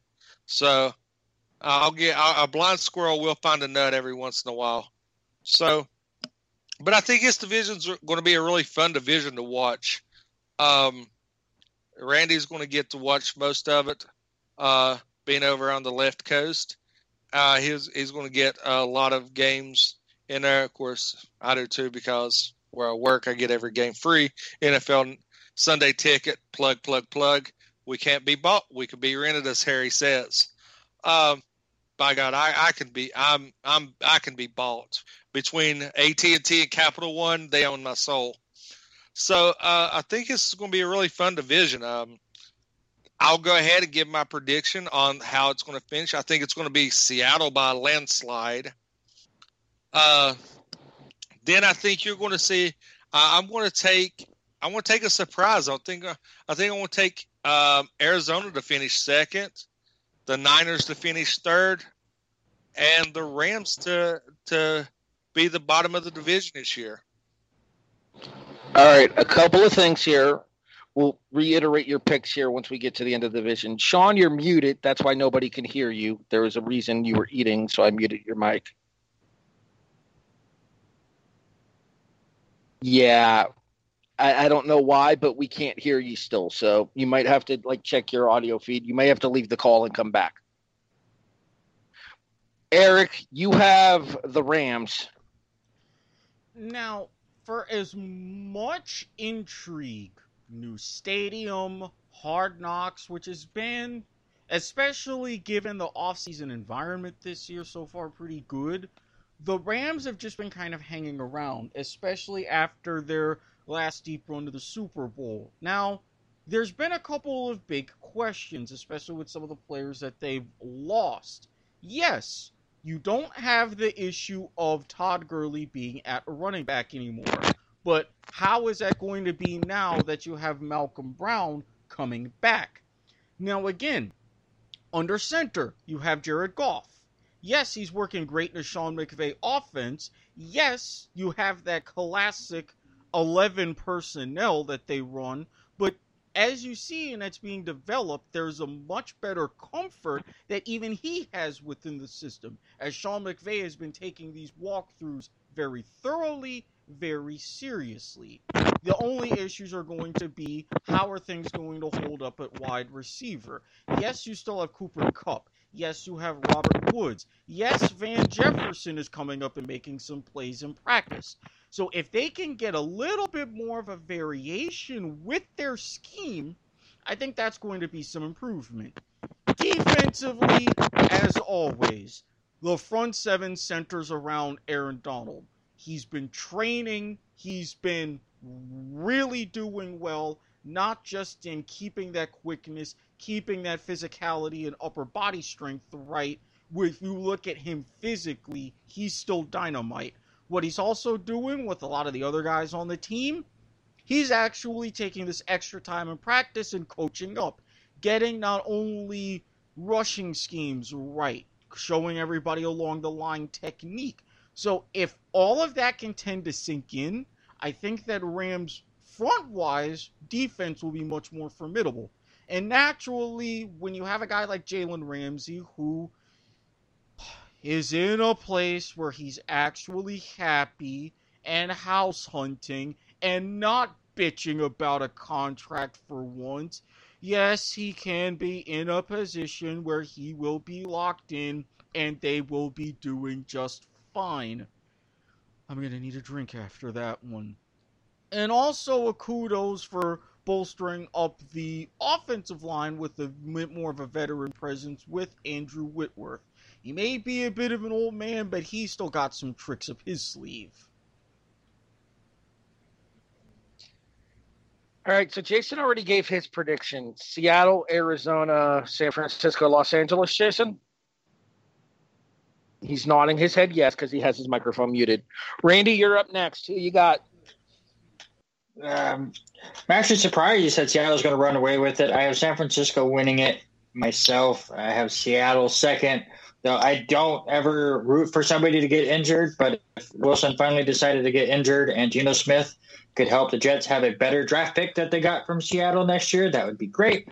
Uh, and then Arizona and the Rams, but honestly, I could see all four teams finishing eight and eight or better, and uh, like at the same time, not just saying all of them could make it to eight and eight. I think last play, last place in this division could be eight and eight.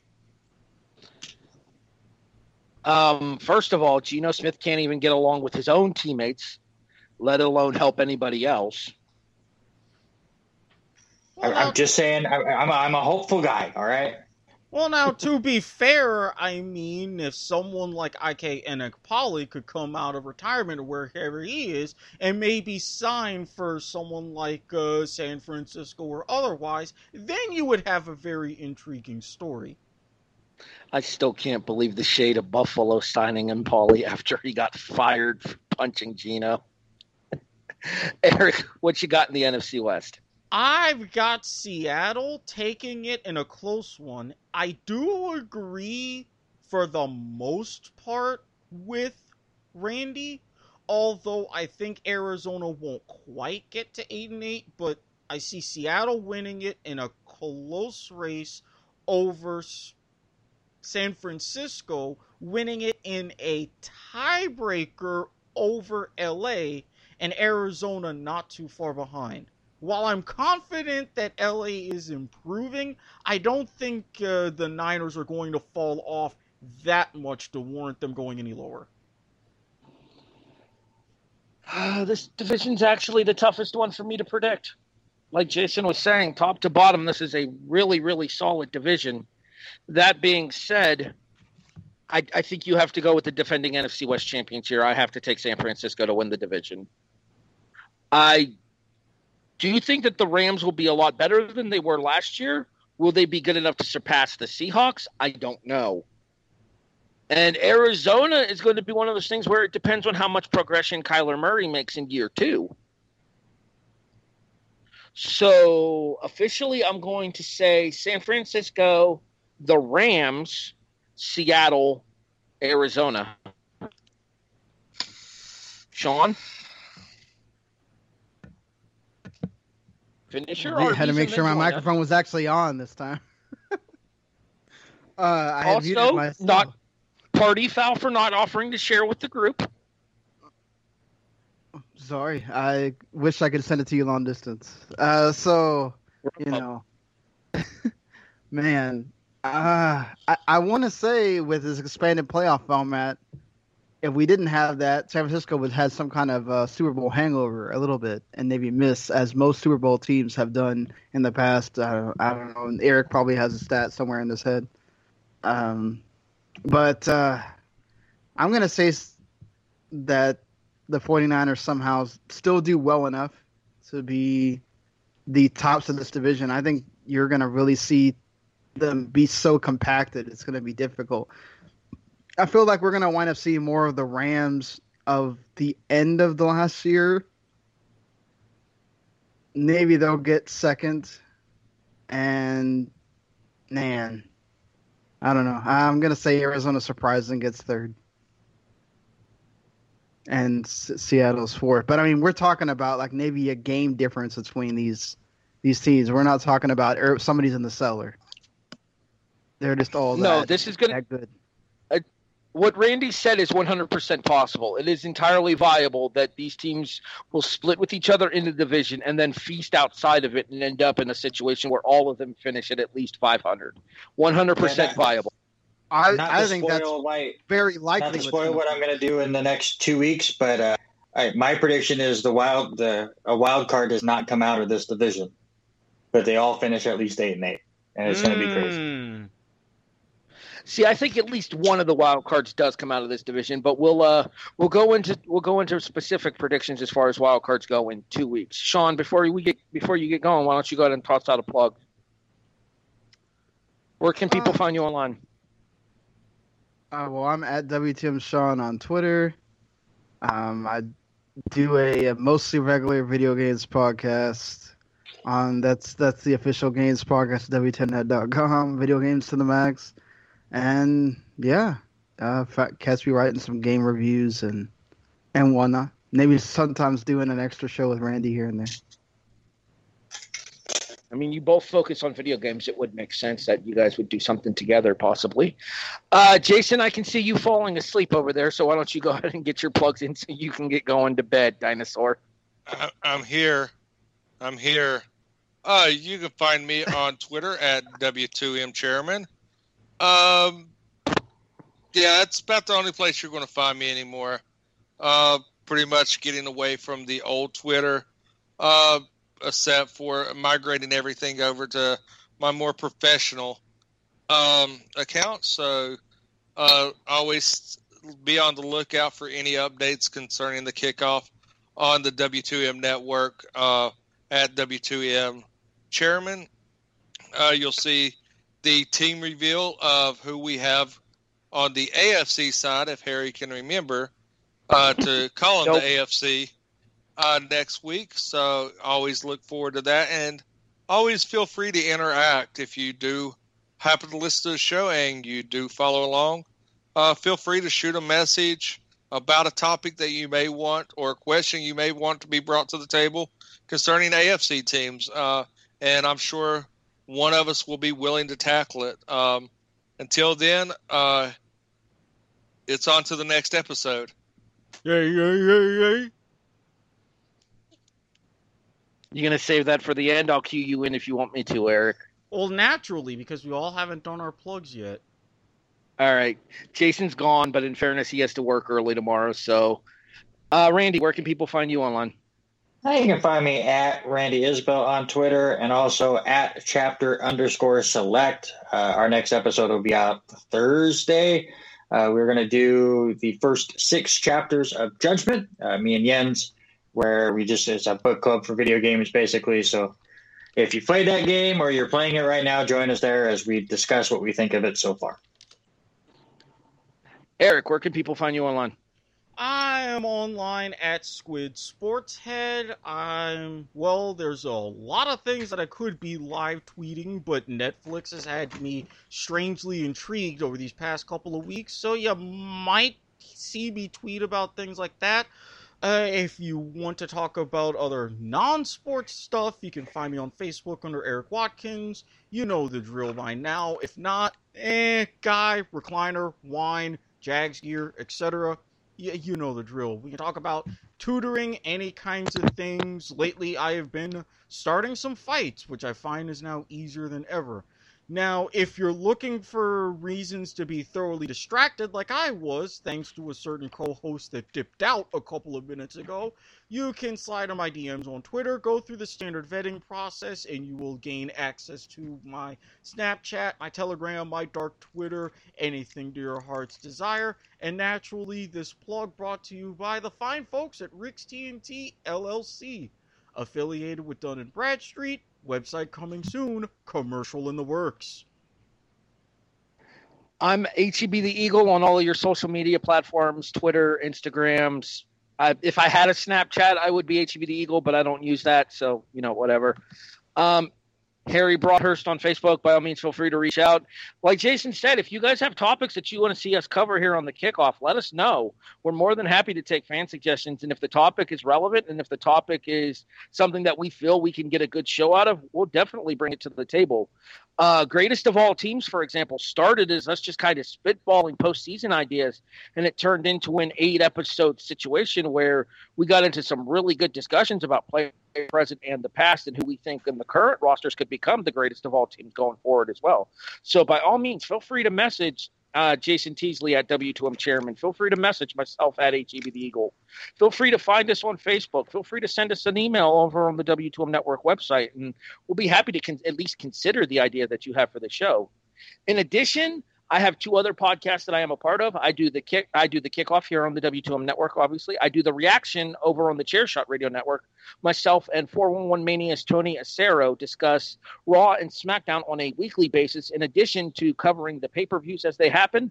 And joining once again this next Monday night, Liz Puglisi returns to the reaction starting on Monday after her extended hiatus due to some family issues that she was going through. So it'll be nice to have Liz back on Monday. In addition, I got to throw a quick plug out to my friend Clint Domingue, who's a part of Fantasy Wrestling League, but also also the host of the Cajun Strong Style podcast and an actual uh, sports radio talk show host on the game 1037 in uh, Louisiana. I forget the exact city, but I, I know there's a number for. I know there. I forget the exact city. I, he's told me before, but I don't remember. But I'll look that up and I'll put that inside of the information for the episode for the show episode. He, he does the Cajun Strong Style podcast, and I just joined him earlier today to preview NXT Takeover this Saturday night. I think that wraps us up, gentlemen. For the departed chairman Jason Teasley, for Sean Garmer, special guest spotting here. Are you going to be joining us for the AFC next week as well, Sean? Yes, I am. All right. For Randy Isbelle and for the producer, Erik Watkins. Lafayette. I'm here. That's the city. Thank you, Mr. Watkins. Indeed. 1037 the game. A I'm Harry K&N, Broder. sports station. Random. Oh, no, that's the, the, the, the station that Clint hosts the show on. Oh, okay. Yeah. Anyway, for Jason, Sean, Randy, and Erik, I'm your host. My name is Harry Broadhurst. You have been listening to The Kickoff, a presentation of the W2M Network online at W2Mnet.com. In addition, you can find us on all of your favorite podcast services iTunes, iHeartRadio, Stitcher, Spreaker, Podbean, Castbox. Hey, Erik, guess what? Spotify is here. And fuck you, Rob Manfred. Before we get out of here, threatening Trevor Bauer for his free Joe Kelly cleats. Fuck you. Free Joe Kelly! Free Joe Kelly! More of that here on the next episode. Hey, hey, hey, hey. Smoke weed every day. of the kickoff, a presentation of the W2M Network.